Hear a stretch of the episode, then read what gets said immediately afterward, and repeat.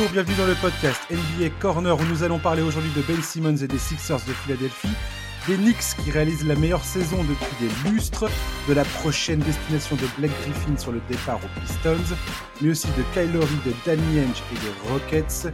Tout cela avec un des invités incontournables du podcast, Vincent Gobet. Bonjour Vincent. Salut Josh, merci de m'accueillir à nouveau. Alors comment vas-tu euh, en cette veille de All-Star Game? Euh, ça va très bien, ça va très bien. Moi, j'ai pas le droit au All-Star Break. Ici, c'est travail. Hein. On n'est pas, on n'est pas là pour jouer avec les copains. tu vas le regarder le All-Star Game? Euh, Honnêtement, c'est vraiment pas sûr. Week-end chargé et le All-Star, c'est pas forcément ma tasse de thé à la base, mais euh, mais voilà, on regardera les highlights parce que on sait qu'il y aura des, on sait qu'il y aura des belles actions. Il y aura pas de défense comme d'hab, mais il y aura quelques belles actions. Donc on regardera ça tranquillement lundi matin. Ouais, ouais. On va voir si le LA Mending euh, va encore nous permettre d'avoir un match à peu près potable en fin de match, enfin en fin de rencontre. Voir s'il y aura un minimum de suspense ou pas. Oui, c'est ça. Bon, ils avaient trouvé plus ou moins une formule qui permettait de garder le suspense. Quoi. Ouais, ouais. Le, truc qui me plaît le plus dans ce All-Star Weekend, je crois, je crois que c'est le concours à 3 points. Ouais, probablement. C'est là où il y a le plus de gros noms en tout cas.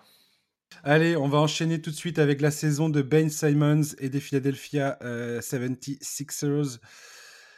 Euh, ben Simmons, un joueur qui euh, est plutôt clivant, un joueur dont on connaît les qualités dans l'animation du jeu et en défense. Après une saison passée catastrophique pour lui et les Sixers de manière générale, Ben Simmons a considérablement élevé son niveau de jeu cette année.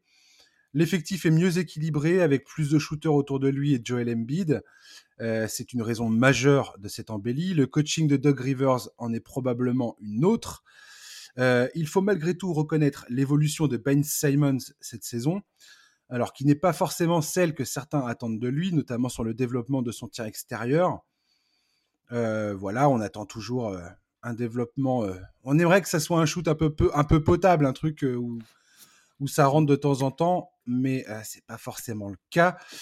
Mais l'Australien ne peut pas et ne peut plus être réduit à ce simple constat. Aujourd'hui, dans la création du jeu en défense, il pèse énormément sur le jeu. Vincent, comment regardes-tu euh, Ben Simmons cette saison et son rôle au sein des Sixers? Bah Simmons, comme tu disais, c'est un joueur qui est, clivant et qui est atypique. Euh, c'est un, gros choix de draft. Euh, c'est un, vrai, comment dire, un vrai prospect, toi. C'est le genre de gars sur lequel tu peux mettre ton avenir en tout cas, c'est ce qu'ont fait les Sixers quand ils l'ont choisi. Et euh, c'est vrai qu'il a un physique hors norme. Enfin, c'est, une bête, quoi. Enfin, il est grand, il est, costaud, il a des longs segments, il est rapide. Physiquement, c'est vraiment l'athlète moderne, toi. Il développe toutes les qualités physiques, en tout cas, pour un, joueur de NBA moderne. Après, là où il est clair, c'est que tout le monde l'attendait plus ou moins comme un, LeBron 2.0, toi. C'était, c'était LeBron plus jeune, euh, peut-être déjà plus fort physiquement au même âge. Euh, bon après, il faut qu'il arrive à faire aussi fort physiquement que LeBron sur la durée. Et ça, il n'y a pas grand monde qui peut se mettre à sa table. Mais euh, sauf que Simon, c'est pas un scoreur. Quoi. Enfin, on a bien vu que pour l'instant, il n'a pas développé ces qualités-là. Par contre, euh, cette année, j'ai l'impression qu'il est mieux cadré, qu'il qu mhm. comprend mieux son rôle. Alors, tu parlais du, du choix du coach. Doc Rivers, c'est un mec qui, pareil, qui est clivant aussi, hein, parce qu'il a été pas mal moqué. Mais c'est un gars qui, même si peut-être que stratégiquement, c'est peut-être pas le meilleur stratège, euh, c'est peut-être pas le meilleur euh, technicien, on va dire, de la ligue. Mais c'est un mec qui a toujours bien su faire vivre ses égaux et, mentalement développer ses joueurs, hein, faire cohabiter Garnett, Rondo et Pierce. Euh, je veux dire, déjà, il y a du boulot. derrière, Chris Paul, Blake Griffin, tout ça, tu vois, il a toujours trouvé cette espèce d'alchimie. ouais, Ray Allen aussi. C'est moins bien fini. Mais, mais toi, donc je pense que là, il a enfin trouvé un petit peu la clé, le rôle à donner à Simmons notamment de cohabiter avec Embiid. C'est-à-dire que c'est pas deux superstars qui vont être tous les deux à 25, 25, 10, 5 tous les deux. J'ai l'impression que ça, c'est pas possible. Et Embiid, euh, Embiid voilà, c'est la clé de voûte de leur attaque. Euh, c'est lui qui doit mettre les cartons. Et Simon, cette année, voilà, il, il est vraiment l'arme numéro 1 en défense. Parce que, franchement, c'est un, un, vrai gros, gros défenseur. C'est un très bon playmaker. Et cette année, je trouve que le gros changement, c'est qu'il devient agressif en attaque. Alors, il n'a pas de shoot, les mecs le savent. Euh, voilà, c'est, je pense que malheureusement, il aura beaucoup de mal à le développer dans le temps. Mais par contre, maintenant, quand il, euh, quand il manque de respect en, en, laissant, lui laissant 2 mètres, euh, mètres à la ligne à 3 points, bah, qu'est-ce qu'il fait? C'est qu'il sert de son physique et il rentre dedans. Et il rentre dedans vite. Et à finir au contact près du panier, il est très très fort. Euh, il post-up beaucoup plus. Donc il va amener son espèce de physique de poste 4 sur des meneurs, sur des mecs plus petits. Et là, c'est un calvaire pour les gars. Il n'y a pas de. Il n'y a, pas de, il a pas de solution vraiment. et surtout quand tu as Danny Green, tu as le frère Curry, qui sont là, qui peuvent shooter euh, de loin maintenant. C'est le gros changement.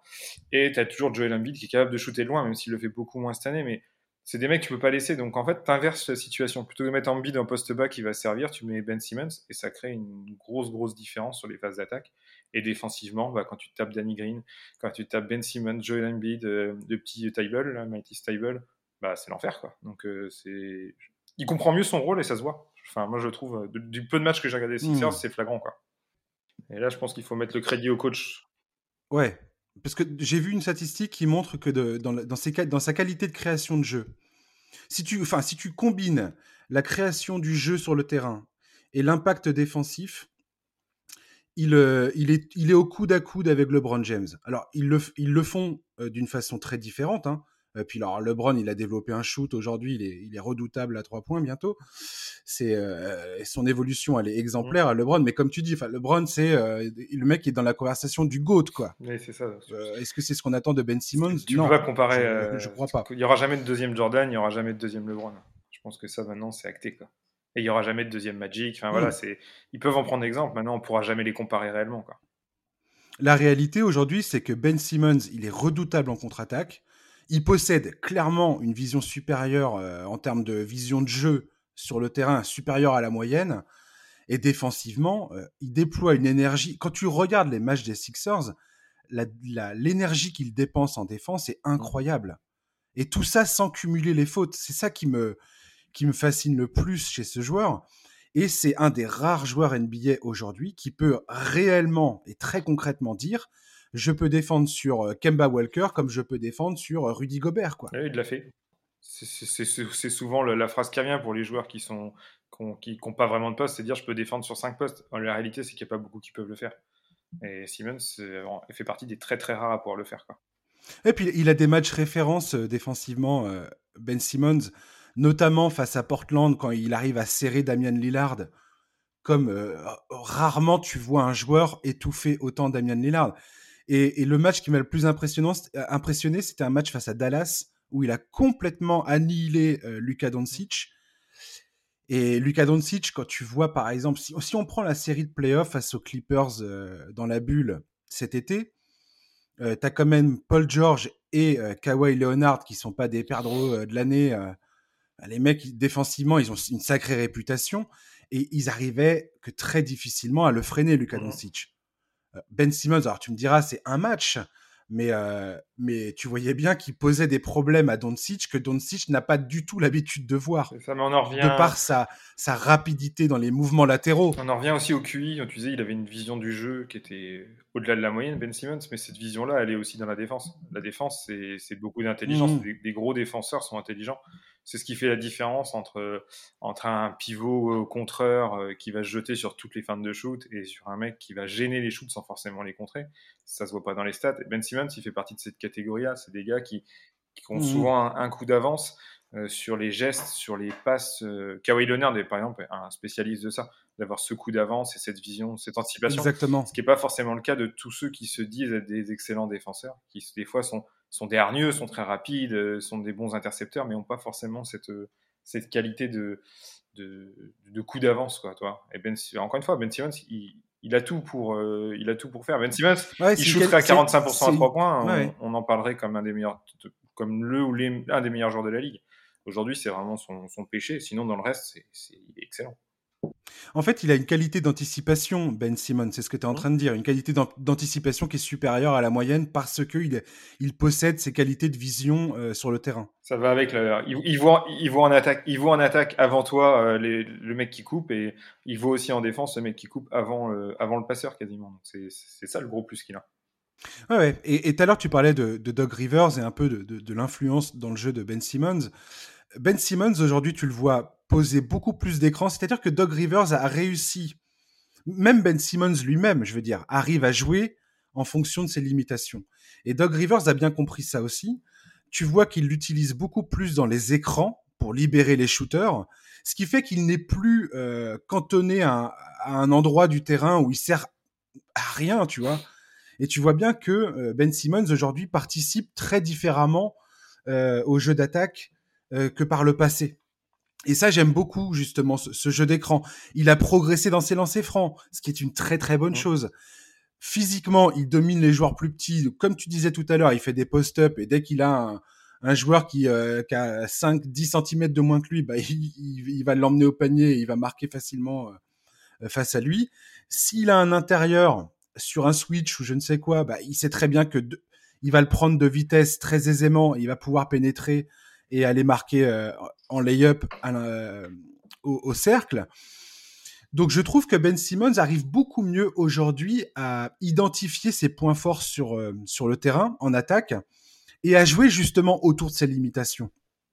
Et c'est une très bonne chose. C'est oui, puis voilà, je pense qu'il comprend mieux. Alors lui, il mûrit aussi, c'est un joueur qui est encore jeune. Hein.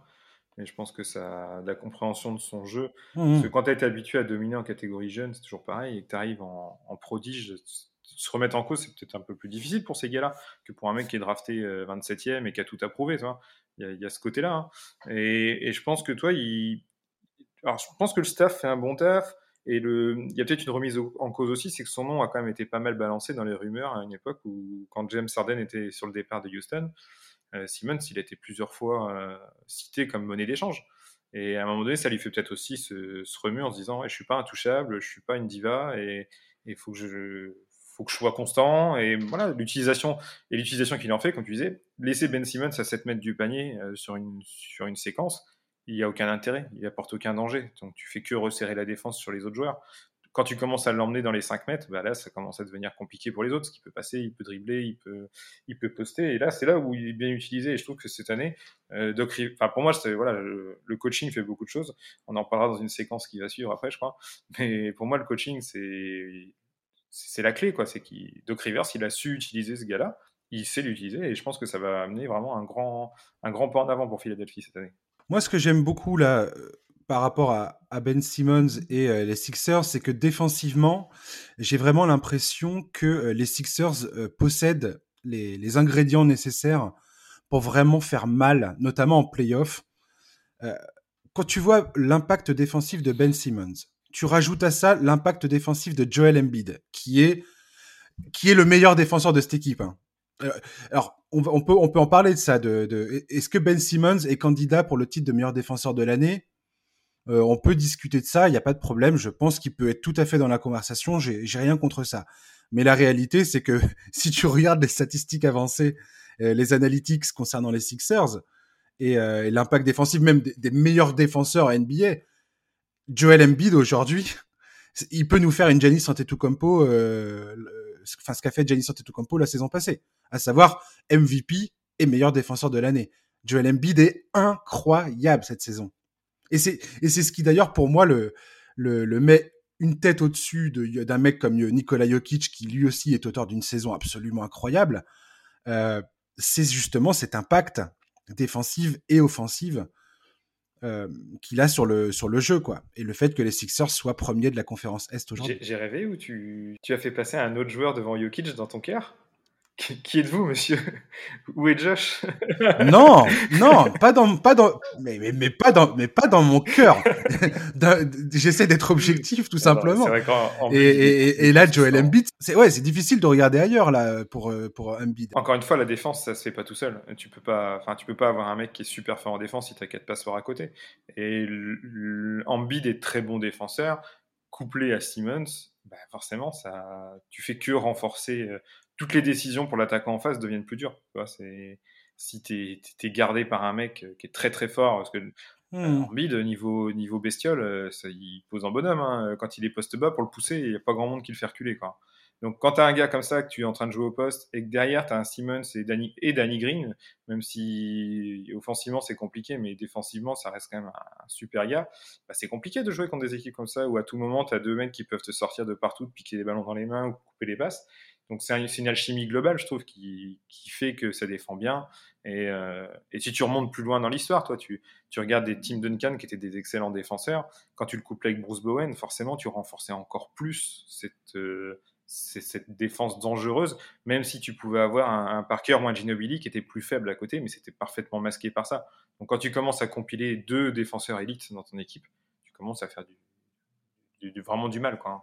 Euh, Draymond Green et Clay Thompson. Enfin, je veux dire, tu as plein d'exemples. Dans les équipes championnes, tu as toujours des mecs qui défendent le fer.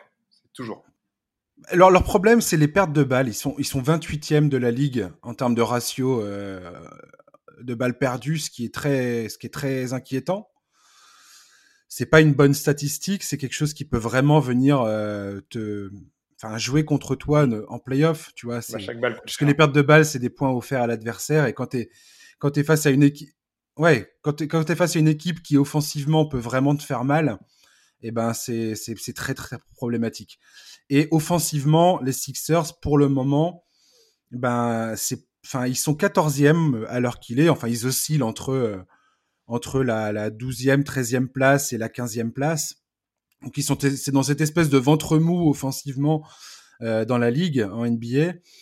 Euh, voilà. Dans la hiérarchie à l'Est, euh, et les Sixers sont actuellement premiers au classement. Euh, est-ce qu'il y a une équipe qui, selon toi, aurait, toutes les raisons de leur faire peur? Et pourquoi les Nets? J'allais dire, quel était le suspense dans cette question à aujourd'hui? Non, après, voilà, à l'Est, on sait que c'est peut-être un peu moins dense en grosse, grosse cylindrée. Euh, tu as toujours les Bucks quand même. As les, effectivement, tu as les Nets et tu as Boston. Ouais, en, candidat, très, sérieux, On sait qu'en playoff, ça, ça peut tourner très vite. Euh. Ah, mais Boston, tu les mets là-dedans, toi? Boston, je les mets là-dedans parce que même s'ils si, font une saison qui est faiblarde, encore une fois, arrivé en fin de saison, je me méfie toujours de, de, joueurs qui peuvent élever leur niveau très haut. Quoi. Après, aujourd'hui, les Nets, voilà, même sans être. Euh, sans regarder beaucoup de basket, hmm. tu te rends compte qu'eux, leur force, c'est, qui est incroyable, c'est tu as trois mecs qui tous les soirs peuvent te coller 40, 45 ou 50 points sur un coup de chaud. Quoi. Euh, et euh, plus classiquement, te faire un 30, 30 10 10 ou un 25 7 6 voilà, enfin très facilement. Donc là où on parlait tout à l'heure des défenseurs élites et des balles perdues, des équipes comme ça, déjà que c'est compliqué parce que sur demi-terrain, ils sont injouables comme sur contre-attaque, les Nets. Si en plus tu commences à leur laisser des ballons, bah, là c'est une boucherie. Quoi. Si tu laisses 5 euh, à 10 points par match en plus de ceux qui seront inévitables de Harden, de Irving ou de Durant. Après, la force qu'ils ont, c'est Embiid. Voilà, Embiid, il n'a pas d'équivalent. Il n'a pas d'équivalent aux Bucks, il n'a pas d'équivalent aux Nets, il n'a pas d'équivalent aux Celtics. Euh, le seul joueur qui pourrait le euh, l'affronter, ah, peut-être pas dans les, yeux dans les yeux, c'est peut-être un peu exagéré, mais toi, c'est par exemple Bam Adebayo au, au Heat qui un vrai pivot, défenseur mobile, euh, qui, peut vraiment le, euh, chaque soir le faire transpirer, euh, sans, sans disrespect, mais je vois pas Brooke Lopez ou, ou DeAndre Jordan l'embêter plus que ça. Le prendre en un contrat, en fait. Bam Adebayo, c'est un des rares qui peut. c'est ça, c'est-à-dire que là, tu peux, t'es pas obligé de doubler systématiquement parce que tu, tu prends la sauce à chaque, à chaque possession.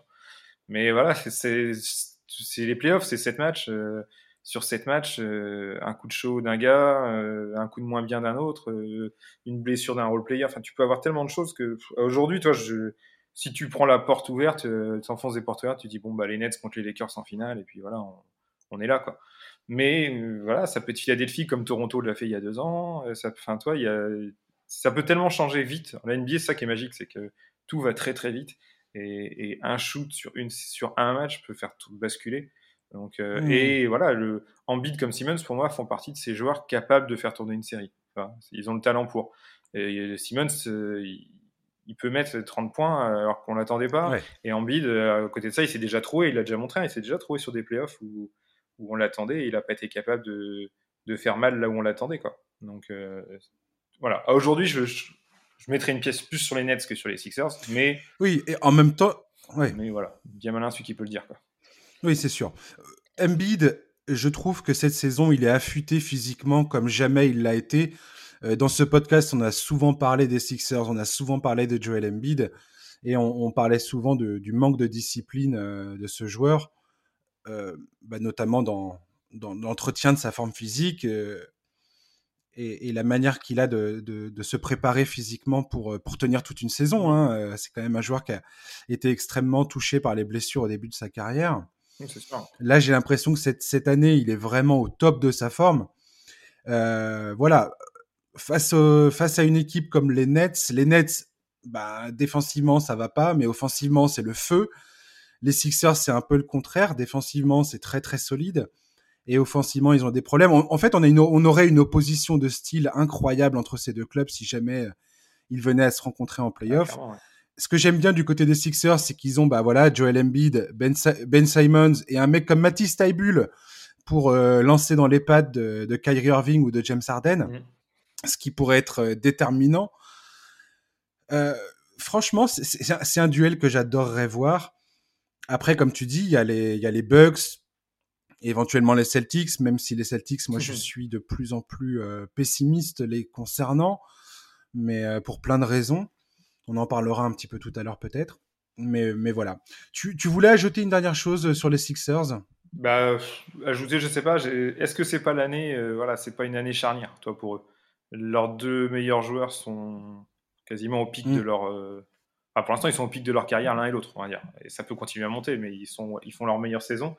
Euh, si cette saison, tu passes toujours pas l'obstacle pour aller en finale de conf au moins ou en finale tout court, est-ce que euh, c'est pas c'est pas l'aveu d'échec toi qui ferait partir euh, probablement Ben Simmons? C'est voilà, moi c'est mmh. un peu l'équipe ah, comme Boston. Hein. tu disais tout de suite Boston Boston c'est compliqué. Euh, j'ai un peu cette impression là aussi quoi que cette espèce de process qu'ils ont fait qu'ils ont démonté Boston cette espèce de, de, de, mmh. foire au pic et aux jeunes talents et aujourd'hui tu arrives à un moment donné où voilà faut faut activer quoi enfin on y est quoi donc si c'est pas cette année, il y a forcément une de ces équipes-là qui, voire même les Bucks, pareil. Si mm. ces équipes-là n'arrivent pas au sommet ou au moins à aller jouer le titre, à mon avis, il y aura, du, il y aura des dommages collatéraux. Vincent, j'aimerais bien rattacher tout de suite maintenant le, sujet Boston, parce qu'on est en train de parler de ça et, et j'ai envie de contextualiser justement, profiter de cette conversation pour, pour, euh, pour lancer ce sujet-là maintenant. C'était prévu pour plus tard, mais on va, on va parler de ça maintenant. Parce que c'est très intéressant, justement. Boston, ils ont fait euh, trois finales de conférence sur les quatre dernières saisons. Ce qui est absolument euh, excellent comme mmh. bilan. C'est génial comme bilan. Et en même temps, c'est un club qui, comme tu disais euh, tout à l'heure, a eu énormément de, de pics de draft. On s'était dit, oh, regardez, ils ont un trésor de guerre, Danny Henge a de quoi construire un vrai contender dans les prochaines années. Euh, ça, semblait prendre cette direction-là plus que jamais ces, derniers, ces dernières saisons. Et l'an dernier, quand ils ont, euh, c'est l'an dernier hein, qu'ils ont viré les Sixers au premier tour 4-0, euh, je crois, c'est ça? Il me semble. Alors là, confirme-moi ça. Tu, prends ma mémoire à défaut là, mais oui, je crois que c'est ça. Ouais, ouais, mais, mais, il me semble que c'est bien ça. Et j'avais envie de te dire que bah ouais, les, les, les Celtics étaient dix fois mieux partis que les Sixers. Daryl Morey arrive à Philadelphie, Doug Rivers s'installe sur le banc, et cette saison, euh, Philadelphie fait la course en tête. Boston est dans le dur, ils ont du mal à... Aujourd'hui, j'ai l'impression que Boston, ils ont du mal à, à, à montrer quelque chose de probant malgré toutes les promesses qu'il y avait. Euh, il y a encore une saison euh, de là, quoi, tu vois. Et, et, je trouve ça dingue en fait. Le, le, tu, tu, disais ça que tout peut changer en NBA et on y, on y est là-dessus. On y est sur ces deux clubs-là. Tout, euh, les rôles sont pratiquement inversés à l'instant T où on parle. quoi. Daniel, il est quasiment arrivé en zone rouge, c'est-à-dire qu'il est passé de en termes de promesses, il est passé de génie à avoir refourgué Garnett et Pierce pour tout l'avenir des Nets. Aujourd'hui, les Nets, c'est la meilleure équipe de l'Est, peut-être. Enfin, on exagère. Quand Boston est dans le dur. Donc, ça, c'est assez surprenant. Euh, Boston, ils ont drafté très fort. Hein. Bah, Jalen Brown et Tatum, ça reste d'excellents joueurs. Faut pas dire le contraire. Après, ils ont signé. Ils ont signé. Et, ils ont signé et, Tatum, en échange de Fultz. Oui, en plus. Mais c'est pour ça, c'est un, un coup. Tatum en échange de Fultz avec avec Philadelphie. Après, si tu regardes bien Boston et leur construction, c'était le super plan. Ils ont signé trois gros agents libres. Orford, Hayward et Irving, enfin signé agent libre ou trade, enfin toi, euh, ils ont fait venir trois gros joueurs. Il n'y en a aucun des trois qui est encore là aujourd'hui. Euh, aujourd'hui, ils ont fait venir Kemba Walker. C'est, enfin, pour moi, Kemba, c'est, il n'a pas le, il a pas le salaire en rapport avec son niveau. Il l'a jamais eu. C'est un, un, joueur sympathique, mais j'y crois pas du tout à ce joueur en, en termes de franchise player ou même lieutenant, parce que là, je pense que c'est, enfin, c'est même plus, c'est même plus la deuxième option de l'équipe, c'est devenu la troisième. Et aujourd'hui, la construction, ben, c'est compliqué, quoi. Enfin, et Boston, je sais pas où, je sais pas où ils vont. Honnêtement, je sais pas trop où ils vont. Il n'y a pas d'intérieur euh, assez solide pour tenir toute la baraque. Les mecs se marchent un petit peu dessus, on va dire, dans le style de joueur. Euh, Tatum et Brand, c'est, c'est très fort, mais est-ce que c'est aussi complémentaire que ça devrait? Je suis pas persuadé. Et aujourd'hui, Boston, bah, c'est pas la première puissance à l'Est. Et Philadelphie fait une meilleure saison régulière. Les mhm. Nets sont plus dangereux. Le Heat, ils sortent d'une finale. Donc, bah, pour l'instant, Danny Edge, euh, le pari, euh, il est un peu, il est un peu gaufré. C'est-à-dire qu'il n'a pas réussi à faire ce qu'il espérait, c'est-à-dire mettre les Nets au fond du trou, récupérer tous les jeunes. Et, c'est assez dingue de se dire que l'absence de Gordon Hayward, quand tu vois ce que Gordon Hayward propose à Charlotte, mhm. quand tu vois à quel point son, c'est justement ses qualités euh, de joueurs vétérans au shoot, à la passe, le fait de pouvoir euh, combler plein de petits domaines du jeu que tu vois pas forcément éclater dans les, dans, les lignes de dans les lignes statistiques, mais qui au final, tu vois que c'est hyper important et tu vois bien que l'impact de Gordon Hayward à, Charlotte, bien évidemment combiné avec la magie de la Melo Ball, mais, mais c'est un tout ce qui se passe à Charlotte. Boston, là, ils ont du mal. Et l'absence de Marcus Smart, on peut, on, peut parler de ça. Marcus Smart est, pas là, donc on, se dit, ah oui, mais la défense, elle n'est pas au niveau qu'elle était. Quand il va revenir, ça, va mieux se passer. Ok, pourquoi pas Mais euh, tu vas pas me dire que l'absence seule de Marcus Smart explique tout ce qui se passe. Ce n'est pas vrai. C'est un, un, élément, un élément de réponse, mais... Oui, mais il y a un mec dont on ne parle pas aujourd'hui et, et, et, qui est toujours porté au nu et ainsi de suite, c'est Brad Stevens. Brad Stevens, à quel moment on va commencer à se dire mmh est-ce qu'il fait vraiment euh, ce qu'il faut? Et je dis pas, hein, c'est un excellent coach. On connaît son génie sur les sorties de temps mort et ainsi de suite. Il n'y a pas de problème. Je remets pas ça en question. Mais il y a un moment, ben euh, son travail à lui et, les qualités de recrutement de, Danny Henge. Danny Henge, ça fait des années aujourd'hui qu'on dit le mec, il a un panier rempli de draft picks à vendre sur le marché, mais au final, il en fait jamais rien. Et là, on, dit ah mais il va essayer de chercher Jérémy Grant. Jamais de la vie des trois, ils vont se débarrasser de Jérémy Grant. Ah, il va aller prendre euh, Nikola Vucevic au Magic. Mais qui va donner pour euh, récupérer Vucevic? Pourquoi le Magic il donnerait Vucevic? Et puis Vucevic il a pas envie de partir. Ah, ça j'en sais rien. Qu'est-ce qu'on est en train de dire En gros, c'est quoi ces manque, rumeurs? Il manque un joueur. Il manque un joueur à Boston. Euh, Boston ils ont fait, ils, ont pas fait le push pour avoir Anthony Davis il y a un an. Euh, là où les Lakers ont été capables de balancer leurs jeunes et, du pic. Ils l'ont pas fait. Maintenant, est-ce que voilà, c'était peut-être là la porte. Hein. C'était euh, plutôt que de, de, vouloir se tenir à mes pics de draft sont précieux. Euh, des fois, un, bon, un bon joueur établi vaut mieux qu'un pic aléatoire dans, dans, un, deux ou trois ans. Quoi. Ça, c'est la, ça, c'est la loterie. Hein. c'est comme ça. Hein. c'est vraiment le terme. Maintenant, voilà, comme tu dis, Brad Stevens, Danny Henge, il y a deux ans, c'était des génies. petit à petit, voilà, est-ce que vraiment ce sont tous ils sont aussi géniaux que promis. Brad Stevens, il a fait un super taf pour moi. C'était avec l'époque avec Isaiah Thomas, euh, Jake Crowder, Avery Bradley, Van Turner. Là, on peut pas nier quoi. Il, a, il avait une équipe qui était, qui était mmh. très spéciale, voire bizarre, avec deux, deux, deux, mecs sur les postes arrière qui étaient de petite taille et Isaiah Thomas qui sort une, saison. Euh, enfin moi, c'est un de mes chouchous, mais qui sort une saison phénoménale. Là, on peut dire Brad Stevens, il a fait un énorme taf. Depuis, bah, Gordon Hayward, euh, pas de chance, quoi. Je veux dire, la blessure qui se prend euh, au bout de 5 minutes euh, dans le premier match. Voilà. Oui, ça, a complètement déraillé le, le, truc. Et puis, tu as le côté, après, mm. même quand il revient, c'est. T'as plus la place, en fait. C'est que tu, tu, combines la blessure de ton ailier vedette, entre guillemets, avec l'explosion d'un Tatum et de Jalen Brown. T'as plus de place pour les trois. à un moment donné, tu peux pas mettre tout le monde sur les mêmes postes avec les mêmes responsabilités. Donc, Gordon Hayward, je suis, pas enfin, je suis très content qu'il marche bien à Charlotte. Surpris de le revoir en aussi bonne forme physique, entre guillemets mais pas surpris que le mec soit, soit redevenu à son, revenu à son niveau, pardon, puisque là, il a la place, je veux dire, à, à Charlotte, il n'y a personne hein, sur les ailes qui va le. Il y a Malik Monk et puis euh, PG Washington, mais il n'y a pas ce poste 3 qui va venir l'embêter. quoi.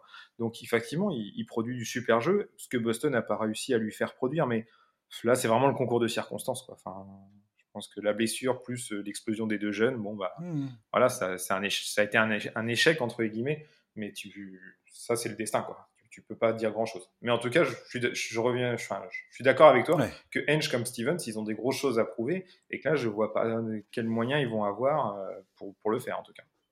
Après Stevens peut-être moins, tu vois. Enfin, j'ai pas envie d'être. Trop... C'est pas le, c'est pas le podcast où je vais euh, assassiner Brad Stevens en disant que que c'est un mauvais coach parce que je le pense absolument pas une seconde. Voilà, que ce soit bien clair. Mais je veux dire, il y a un moment où il faut quand même essayer de voir ce qui cloche. Brad Stevens, il a, il a l'effectif qu'il a, d'accord? Et, c'est là où Danny Henge a quand même une responsabilité certaine, c'est que si tu regardes, je regardais justement les, la liste des pics de draft de Danny Henge, c'est 5-6 dernières saisons, on va dire, depuis qu'ils ont vraiment bah, du matos, quoi. Ils ont, ils ont tous les pics qu'il faut pour, pour drafter, pour drafter potentiellement des joueurs, des joueurs brillants, des, des, joueurs talentueux.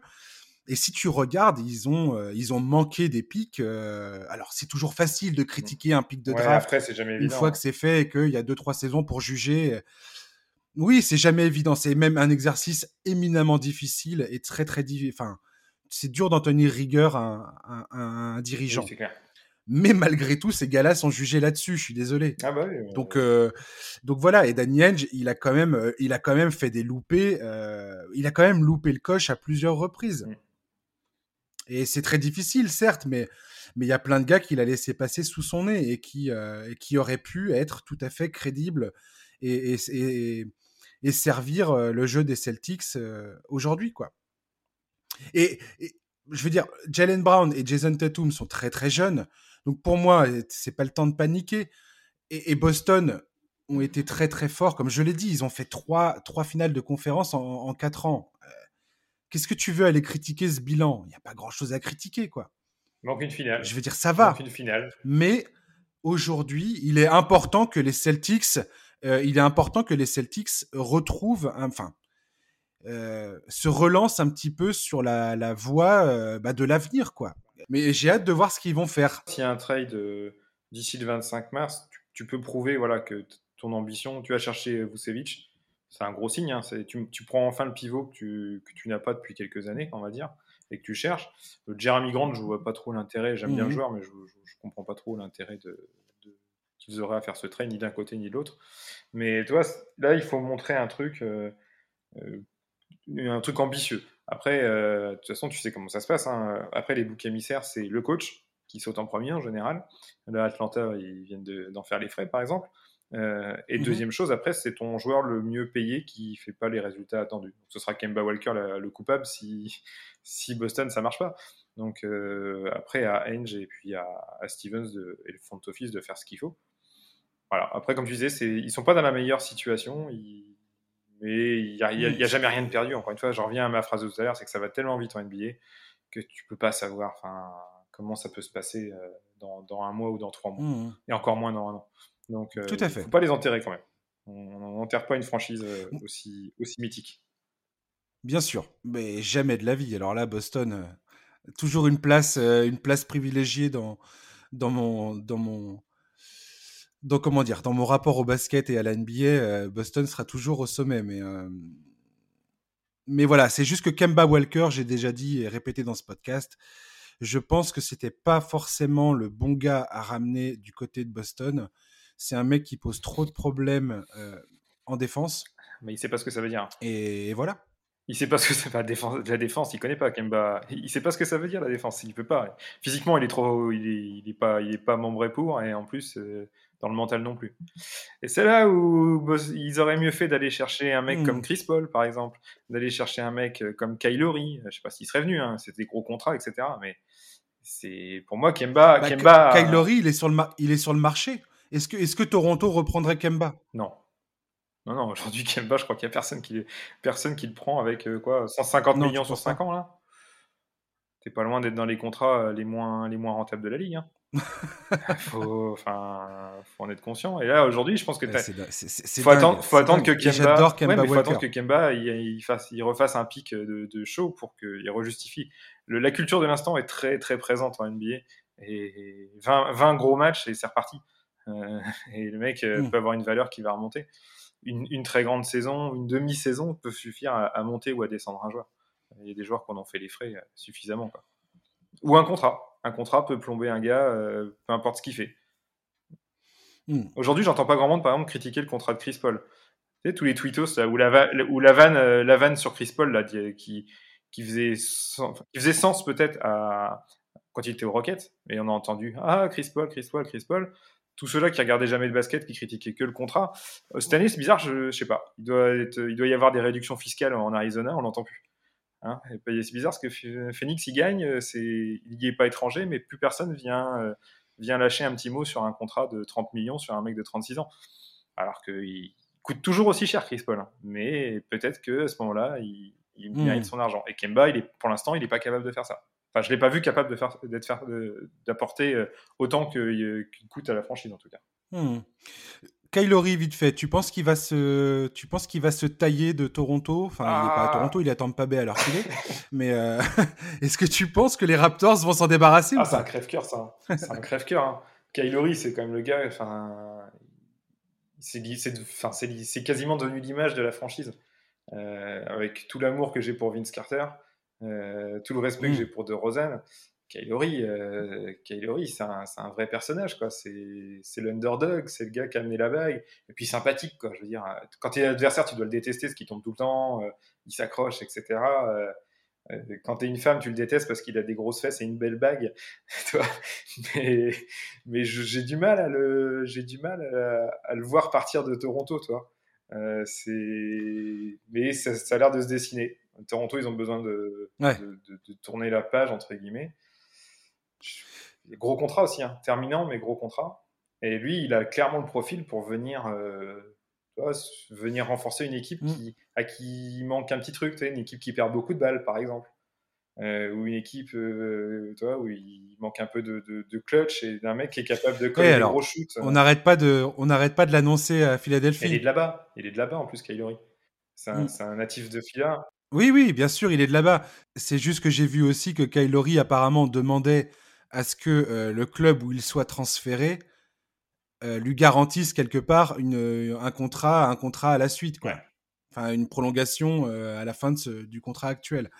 Euh, et, Philadelphie va vraiment falloir faire. après, il y a Daryl Morey. Hein. Daryl Morey, c'est s'il y a un mec qui sait comment faire pour jongler avec les contrats, c'est lui, clairement. Mais, euh, bah, mais bon, j'ai hâte de voir comment Philadelphie peut s'en sortir avec les. Enfin, quand tu vois les contrats de Tobias Harris, Ben Simmons, Joel Embiid, déjà rien que ça, c'est problématique. Si tu rajoutes Kylori derrière, bah, tu, risques d'avoir quatre mecs avec des contrats hyper lourds et puis, bah, remplir l'effectif autour, ça va être très compliqué. Quoi. Alors, du coup, est-ce que tu sacrifies Tobias Harris pour avoir Kylori C'est un peu ça, ça va être un peu ça le dilemme. Quoi. que tu toucheras pas à Simon Sambid, en tout cas pas cette année. C'est compliqué. Euh, Tobias, il fait une bonne saison aussi. Hein. Il apporte justement ce scoring, etc. Là où il était excessivement décevant. Une très bonne il a été excessivement décevant l'année dernière. Euh, puis je pense que la complémentarité avec Alor Ford en plus, là mmh. c'était mal monté et, et c'est aussi pour ça que Simmons n'a pas trouvé sa place, je pense, l'an dernier. Là, tu as, un meilleur équilibre. Maintenant, est-ce que cet équilibre-là, il n'est pas meilleur avec Kylori à la place de, Tobias Harris? Je ne sais pas. C'est compliqué. Après, en tout cas, Kylori, s'il doit partir de Toronto, ce sera pour aller jouer quelque chose. Je ne vois pas les s'enterrer dans une franchise en développement ou, dans une franchise qui fera rien euh, parce qu'ils n'en ont pas le potentiel, toi.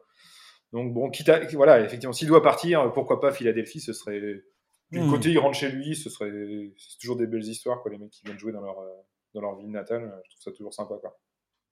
J'ai hâte de voir ce qui va lui arriver à Kylori. Effectivement, énormément respect pour ce joueur. Très content qu'il ait sa bague de champion.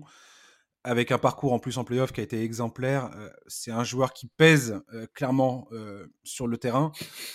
Pour plein de raisons, défensivement, offensivement. Enfin, aujourd'hui, c'est vraiment devenu un vétéran, un vétéran qui, qui a tout à fait, enfin, qui, qui, a tout à fait la maîtrise de son art sur le terrain. Enfin, la balle en main, il sait ce qu'il fait et et tu peux compter sur lui. C'est ça.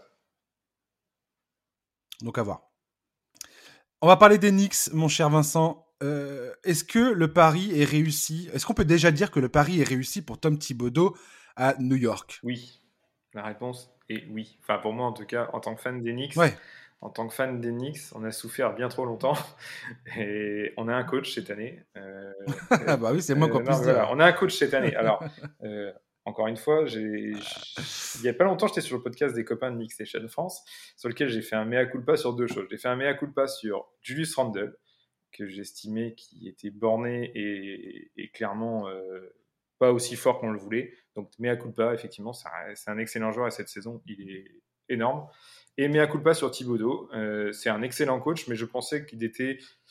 En fait, je me suis fait un peu euh, trop influencé par sa mauvaise expérience à Minnesota, où il est resté dans un espèce de coaching old school, entre guillemets, avec juste faire jouer Sega à 6, 7, 8 joueurs maxi et les faire jouer 45 minutes par match, où il a rincé des mecs tous les mecs qui sont sortis de Chicago de la grande époque, physiquement, ils étaient même plus capables de, faire un footing de 5 bornes. Et je pensais, quand j'ai vu arriver, je me suis dit, ah, ça y est, c'est reparti. On va se taper un coach qui en pense que par la défense. Et aujourd'hui, bah, c'est compliqué de vivre par la défense.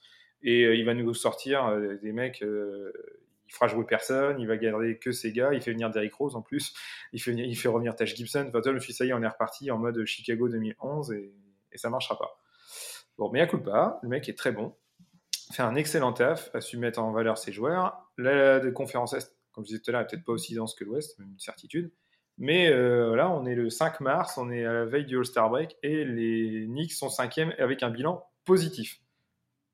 Bah, le pari, il est réussi. Hein tout le monde les annonçait derniers ou avant-derniers de la ligue, euh, à se battre avec Cleveland, etc. Bah, aujourd'hui, euh, ça peut aller vite. Hein. Dans deux mois, ils peuvent en avoir pris 10 d'enfilé euh, et être 11e, 12e. Mais là, pour l'instant, ils sont 5e et ils montrent quelque chose. Voilà. Ils, gagnent les, ils gagnent les petites équipes. contre les grosses équipes, ils se battent. Ils perdent quelques matchs un peu cons parce que manque d'expérience, peut-être un manque d'un vrai taulier.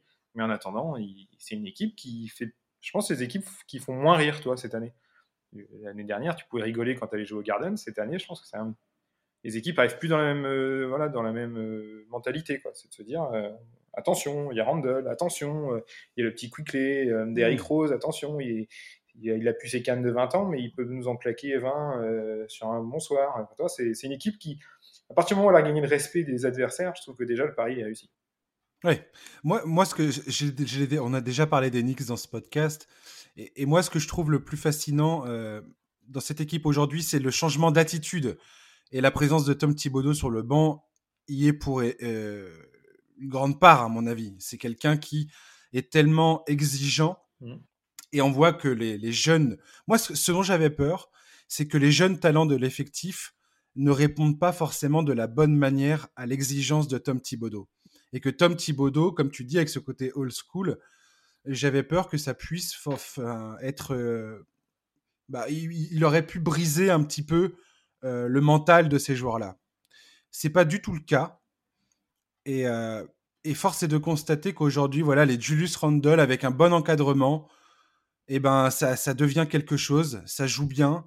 Ça, c'est capable de se remettre en question. Et ça, c'est plutôt une, c'est plutôt rafraîchissant de voir ça tu vois que RJ Barrett, c'est un mec qui a envie de progresser, qui a envie d'être bon, qui a envie d'avoir des résultats. Emmanuel Quickley, l'espèce de rayon de soleil de cette équipe, incroyable. Là, depuis 2-3 matchs, euh, tu sais pas pourquoi, mais euh, Nilikina, il rate plus un 3 points. Il met tout. Il met tout, des, in your face, euh, des actions à 4 points. Tu sais pas, tu sais pas d'où ça sort, mais le gars, il est là à enchaîner les trucs. Derrick Rose, effectivement, j'avais un peu peur, pareil que toi en me disant oh là là, il est en train de nous, nous refaire le groupe euh, des Bulls et tout ça, mais, mais c'est une très très bonne recrue parce que c'est un vétéran qui va justement aider à guider les jeunes et à les faire progresser et à leur faire prendre conscience de tous les sacrifices nécessaires bah, pour goûter à la victoire. Mmh. Donc euh, ouais, et cette équipe fait plaisir. Et comme je te dis, l'attitude sur le terrain, la rage de vaincre, la, la rage de gagner, la rage de se battre sur tous les ballons, eh ben, ça fait plaisir à voir. Et la NBA, on, le dit toujours, on le dit encore, mais la NBA se porte toujours mieux quand les Knicks vont bien et quand les Knicks gagnent. Quoi. Tout, ça fait toujours plaisir de voir ça. Et au XXe siècle, on l'a pas vu beaucoup. Hein. Au XXIe siècle, pardon. Bah non, ça fait 20 ans que ça fait 20 ans que c'est la galère, ouais. ouais 21e siècle. ça fait 20, ça fait un peu 20 ans que c'est la galère. Et, là, ils font la meilleure saison depuis 2012-2013. Dernière fois qu'ils ont fait les playoffs, il me semble. Et, et voilà, et comme tu dis, ça peut changer du jour au lendemain. Hein. ils ont une très très bonne défense, mais j'ai aussi vu que bah, les équipes adverses shootent très très mal à trois points contre eux. Alors il y a une partie, c'est les, schémas défensifs, mais historiquement, on sait très bien que le pourcentage des adversaires à trois points, c'est quelque chose que tu, sur lequel tu n'as pas énormément de prise. Euh, la réalité, c'est ça. Donc, euh, si demain les équipes euh, commencent à, à, être plus affûtées derrière l'arc, et eh ben, les Knicks peuvent perdre leur match. tout, peut, changer dans un sens, du jour comme tu l'as dit. Tout peut changer très vite, mais euh, en tout cas, la mentalité est bonne, mmh. on va dire. Et puis, on me disait, hein, la santé, hein, demain, si Randall il se blesse, euh, c'est plus la même sauce. Hein. Qu'est-ce que tu fais quoi? Si tu perds, tu perds ton élément majeur. Donc, toi, toute équipe a, a, cette épée de Damoclès au-dessus de la tête en permanence. des équipes où il y a un joueur qui est entre guillemets sur régime, en tout cas par rapport à ce qui était attendu, c'est encore plus flagrant. Quoi.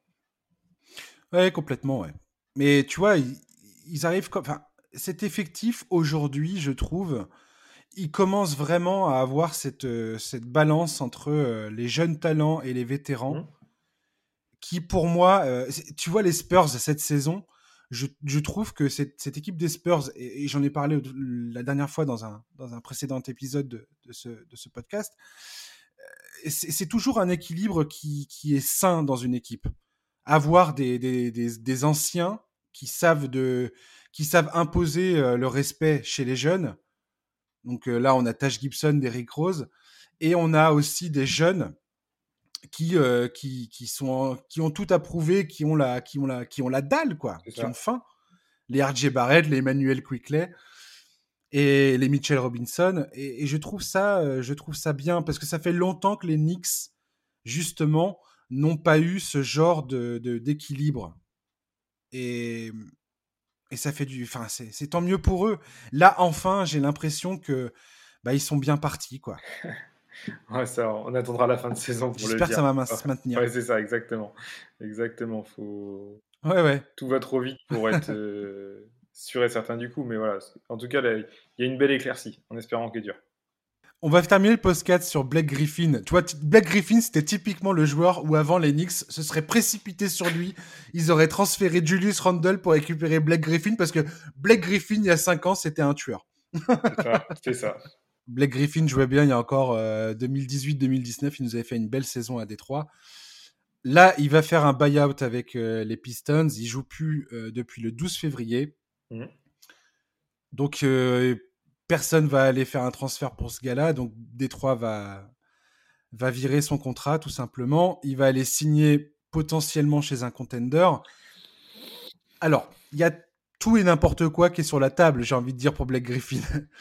Est-ce que tu vois une équipe plus ou moins... Euh, alors, j'ai envie de te dire, est-ce que tu vois une équipe qui serait susceptible d'être intéressée Et est-ce que tu vois une équipe où tu aimerais le voir tomber mon cher Vincent? Bah, Blake Griffin, c'est, Il, fait de... la peine, hein, honnêtement. Euh, ça fait de la peine parce que, juste pour remettre dans le contexte, euh, les Clippers le re-signent au maximum en lui promettant d'être l'avenir de la franchise et ils le transfèrent six mois après.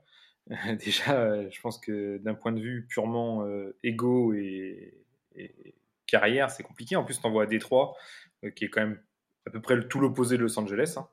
Euh, d'ailleurs, son couple avec les Kardashians n'a pas survécu à cet épisode euh, du Michigan. Mais je vois, personnellement, ça doit pas être simple. Euh, comme tu dis, il fait une belle saison avec Détroit. il laisse un peu la santé parce que se fait un genou et revient jouer pour les playoffs, pour se qualifier pour la playoff. Je sais plus si c'est juste avant ou pendant. Mais en tout cas, on laisse un genou pour pas grand chose parce qu'au final, l'issue était actée. Mais le mec a mouillé le maillot pour une nouvelle franchise. Ça, c'est, il a gagné tout le respect, je pense, des fans de Détroit sur cet épisode-là. Et depuis un an, euh, enfin là, depuis, c'est c'est une catastrophe. C'est-à-dire que. Complètement. Euh, je sais plus la stat, c'est 0 ou 2 dunks dans l'année Blake Griffin Je crois que c'est 0. Hein. Je crois que c'est 0. C'est-à-dire que le mec était une machine physique. Son argument fort, c'était quand même que le mec était euh, explosif à souhait. Euh, il, a mis Mosgoff et Pogazol sur des posters monumentaux, Perkins aussi. Enfin, on a tous l'image début 2010 des, highlights de Blake Griffin. Quand tu vois qu'aujourd'hui, mmh. le mec, il décolle pas plus que la Marcus Aldridge ça fait de la peine. Honnêtement, ça fait de la peine. Euh, donc aujourd'hui, Détroit, ils, voilà, ils, sont, ils sont mis d'accord, ils vont le couper et le mec gagne et doit être le neuvième salaire de la ligue. Hein. On, parle d'un joueur qui. C'est un top 10 euh, salaire de la ligue. Donc là, ils sont prêts à lui filer 36 euh, millions et l'année d'option, je sais plus combien. Enfin bref, ils, sont, ils vont lui filer un pactole à, à, partir, qu'ils vont payer sûrement sur plusieurs années. Maintenant, où va tomber Blake Griffin? Alors là, je t'avoue, quand tu m'as envoyé le sujet, on va pas se mentir, tu m'as envoyé le sujet hier. J'y ai réfléchi depuis. Eh ben, je sais pas. Honnêtement, à l'état actuel du niveau du gars, ce qu'il a montré, euh, je ne vois pas un contender aller le chercher parce que je vois pas quelle case il peut cocher en fait dans un effectif. Tu sais, un, GM qui va dire Ah putain, les gars, il nous manque un poste 4 euh, qui que pas, euh, qui a plus de rotation latérale, euh, qui, est plus capable de défendre vraiment, et qui a pas de shoot à 3 points, parce qu'il en prend plein, mais on a vu que l'adresse est pas terrible. Qui a besoin de bouffer du ballon. Qui bouffe du ballon, qui a une bonne mentalité. Hein. Le type, tu vois bien qu'avec les vétérans, bonne mentalité. Quand tu vois l'armoire à glace que c'est, ça doit être un mec quand même qui, dans la salle de, de muscu, il, il désigne pas. Ça ne va pas être un mauvais gars, mauvais coéquipier, mais aujourd'hui, ben, j'ai beau regarder les équipes, si tu veux, je je vois pas Philadelphie aller le chercher, par exemple, je vois pas les Nets aller le chercher, euh, les Lakers, je vois pas pourquoi ils iraient le chercher. Alors, est-ce que les Clippers, dans un côté, euh, on est désolé, on t'a fait une crasse, euh, revient? Là, je suis pas sûr que lui, humainement, il est spécialement envie. Tu vois, je, là, Ça, serait, ça serait énorme. Ce serait énorme, mais toi, est-ce que vraiment, est-ce que vraiment, avec toutes les histoires qu'il y a eu, est-ce que tu as envie d'aller coller à cet endroit-là? Et quelle utilité, encore une fois? Aujourd'hui, je vois pas l'utilité, ce qu'il peut vraiment apporter dans une équipe. Alors, à l'inverse, est-ce qu'il lui faut du temps de jeu? Et puis peut-être qu'à Détroit, ça se passe pas bien parce que le coach, parce qu'on a déjà vu des joueurs hein, qui, d'un seul coup, déjouent complètement parce que tout ce qu'on leur demande. Là, j'en place une petite, c'est pour Nico Batum. Hein, il est très souvent moqué. Mais à Charlotte, on pensait qu'il avait perdu tout son basket. Depuis qu'il est aux Clippers, euh, il fait la une de Twitter. Et c'est devenu un héros. Ça, c'est pareil, la mémoire courte de certains, euh, ça me fait franchement marrer. Il n'avait pas le niveau pour son contrat, certes, mais il avait un rôle qui lui convenait pas. Aujourd'hui, on lui demande de défendre et de mettre des trois points. il défend bien, il met des trois points. Il est starter aux Clippers. Alors, celui qui m'annonce ça il y a un an, si tu veux, je, enfin, je suis pas sûr qu'il y en ait beaucoup qui seraient mouillés. Est-ce que Blake Griffin, toi, on est capable de, faire la même chose et de dire, bah tiens, on te change complètement de rôle, et puis dans ce rôle-là, tu vas être capable d'amener tes 10.5 euh, rebonds et, ta bonne mentalité?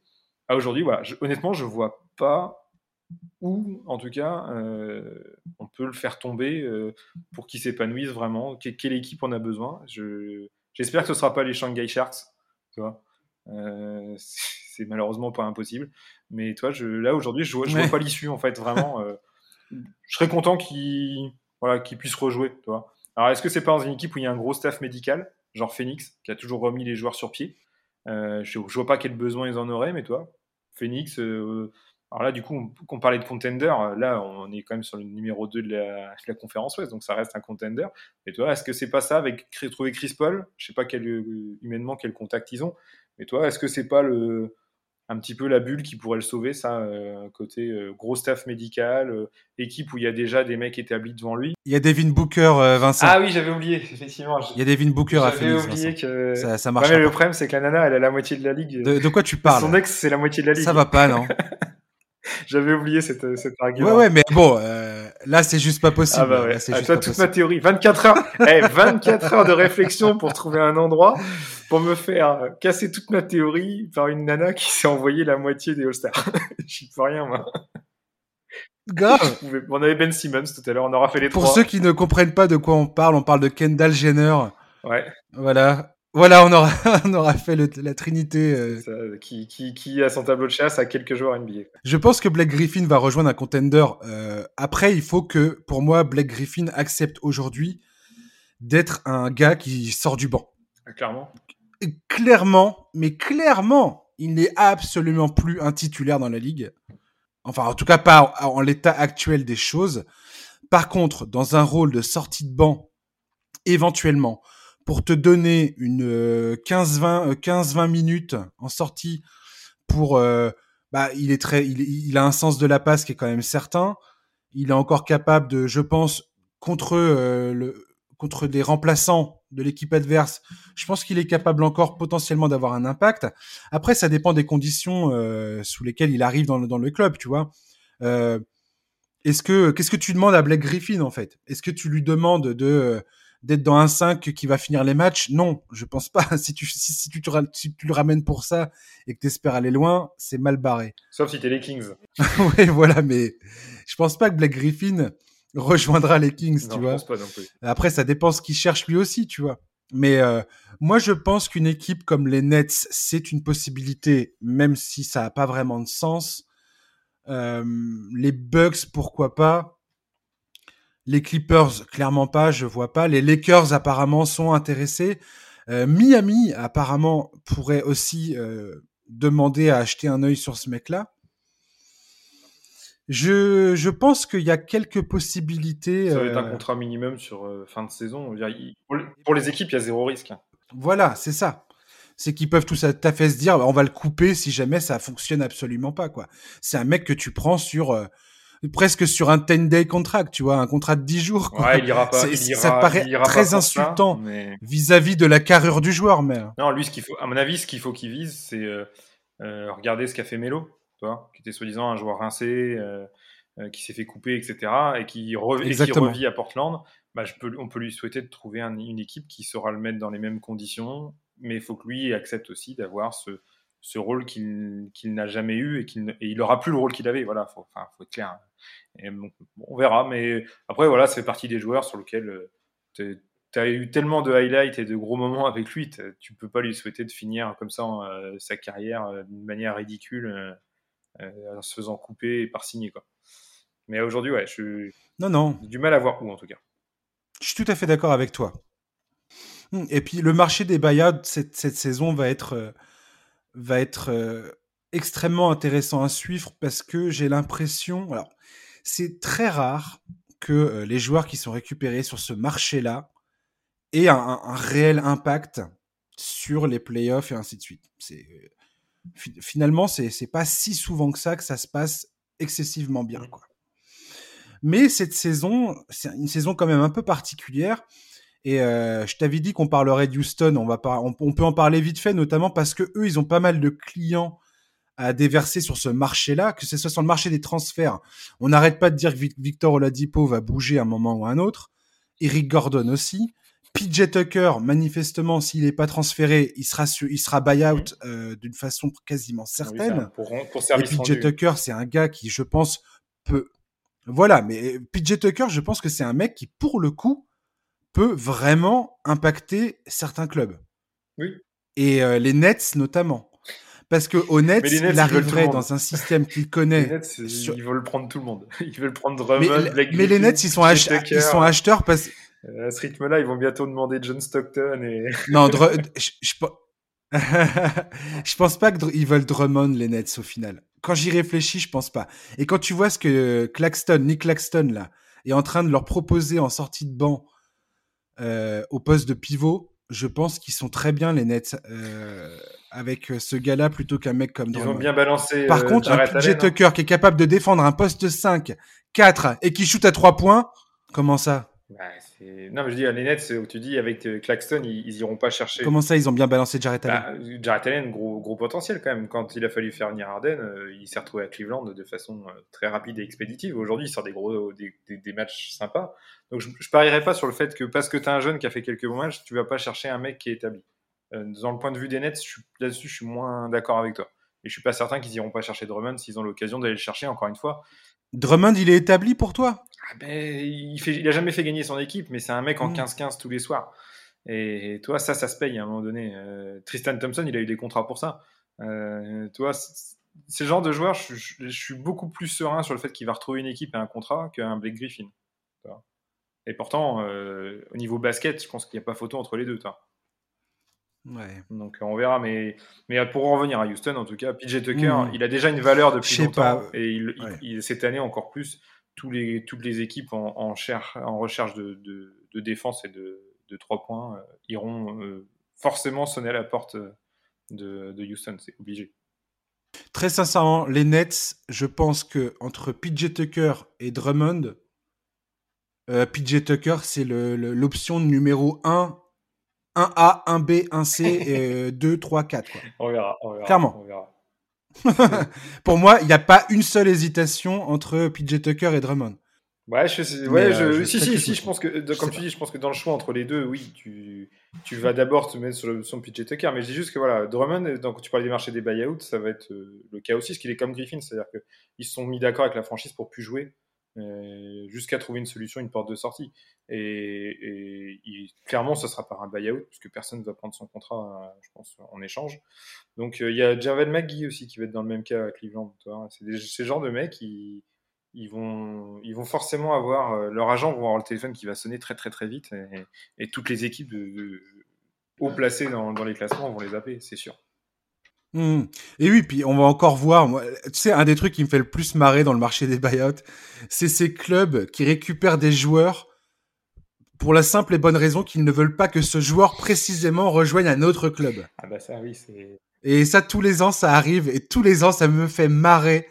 Ça me fait hurler de rire parce que je me dis, mais il y a aucune raison de ramener ce gars-là si ce n'est de le priver d'aller, enfin, de priver un autre club que tu que tu considères potentiellement comme une menace et de dire non, vous l'aurez pas quoi. C'est nous qui c'est nous qui allons le récupérer. Ah bah, on, on, aura on en a aucune utilité, mais c'est pas grave. Non mais, vous l'aurez. Non mais regarde, t'es Philadelphie aujourd'hui, tu préfères récupérer Drummond, même si c'est Embiid sur le poste et que tu vas pas le le faire jouer, plutôt que d'avoir mhm. Drummond qui défend sur euh, Embiid en playoff.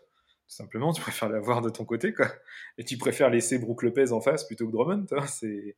Mais là, c'est là, c'est naturel. Hein. C'est il, ça se fait dans tous les sports, mais après, est-ce qu'ils le feront Je sais pas. Mais toi, c'est, as toujours ça en tête, je pense, quand t'es GM, quoi. C'est de te dire, euh, même si on joue pas trop, c'est pas grave, je préfère l'avoir avec moi, C'est, moins pire. c'est évident.